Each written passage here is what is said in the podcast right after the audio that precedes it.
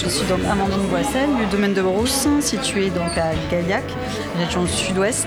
Je me suis installée en 2016 sur le domaine familial, c'est donc euh, le domaine qui a été créé par mon arrière-grand-père. Je suis donc la quatrième génération.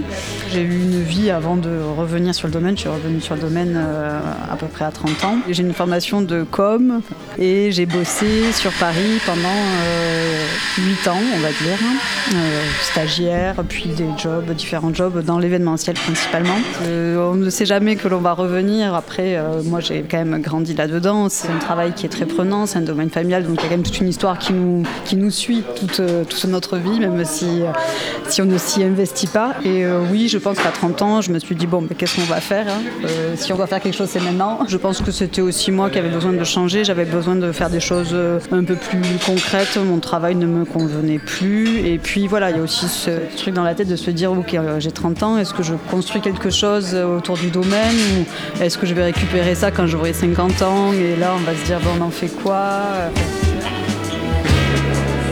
Suis revenue sur le domaine, euh, la première condition c'était que le domaine passe en bio.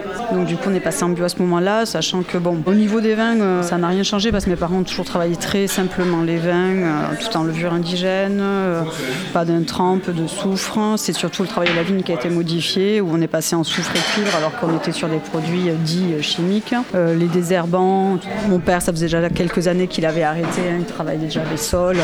Donc ça n'a pas été un passage radical je dirais de passer en bio, c'est plutôt pour euh, officialiser des choses, mais voilà. Euh, du coup, nous, comment on travaille, la gamme elle est construite. On a à la Gaillac, on a la chance d'avoir des cépages euh, qui nous sont propres. Toute la gamme est construite autour de ces cépages. Alors sur le, blanc, ça va être le mosaque, le loin de l'œil, la muscadelle.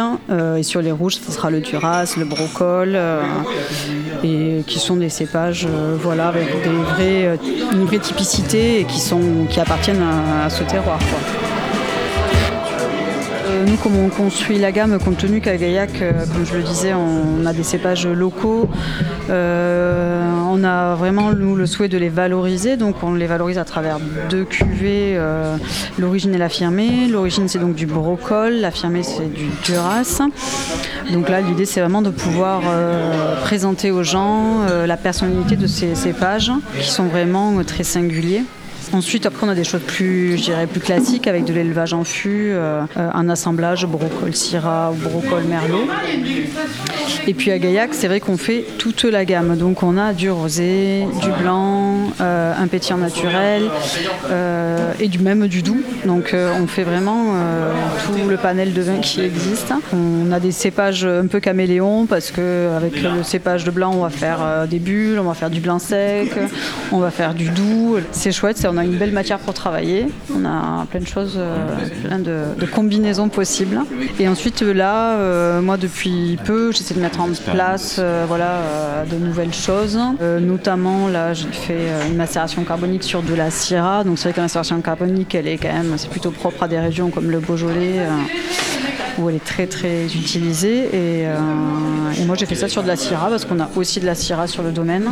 Et c'est vrai que du coup ça permet de récupérer une belle fraîcheur, hein, surtout sur des millésimes qui sont aujourd'hui de plus en plus chauds avec des degrés très élevés. Ça permet vraiment de garder de la buvabilité quoi, la carbo, ça donne du fruit, du peps, hein. enfin c'est très sympa. Et du coup ça m'a donné aussi envie d'essayer euh, la carbo sur les blancs, donc ça c'est un peu plus atypique on va dire. Hein. C'était vraiment un test, je savais pas trop où j'allais quand j'ai fait ça, donc j'ai fait une carbo sur du loin de l'œil et ça donne quelque chose d'assez original. On est donc sur un blanc de macération, on en parle beaucoup aujourd'hui. On n'est pas sur un vin orange parce que le loin de l'œil euh, ne colore pas.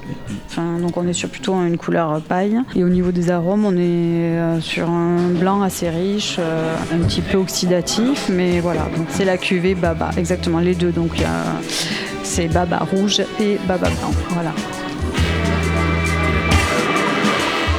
Euh, qu'est-ce que j'ai C'est que souvent, en fait, euh, quand je suis dans les vignes, bah, je, suis souvent avec euh, le, gars, avec qui je travaille, mon salarié, on se met France Inter le matin, histoire de ne pas trop se déconnecter, parce que c'est vrai qu'on a quand même des métiers, on peut très vite être un peu en dehors de la réalité. On est à des rythmes, bah, on vit avec le soleil, on vit avec la, la pluie, le fait, c'est très particulier. Et sinon, souvent, en ce moment, j'écoute James Blake, son nouvel album, qui est bien mieux que les précédents, parce qu'il était quand même un petit peu dépressif.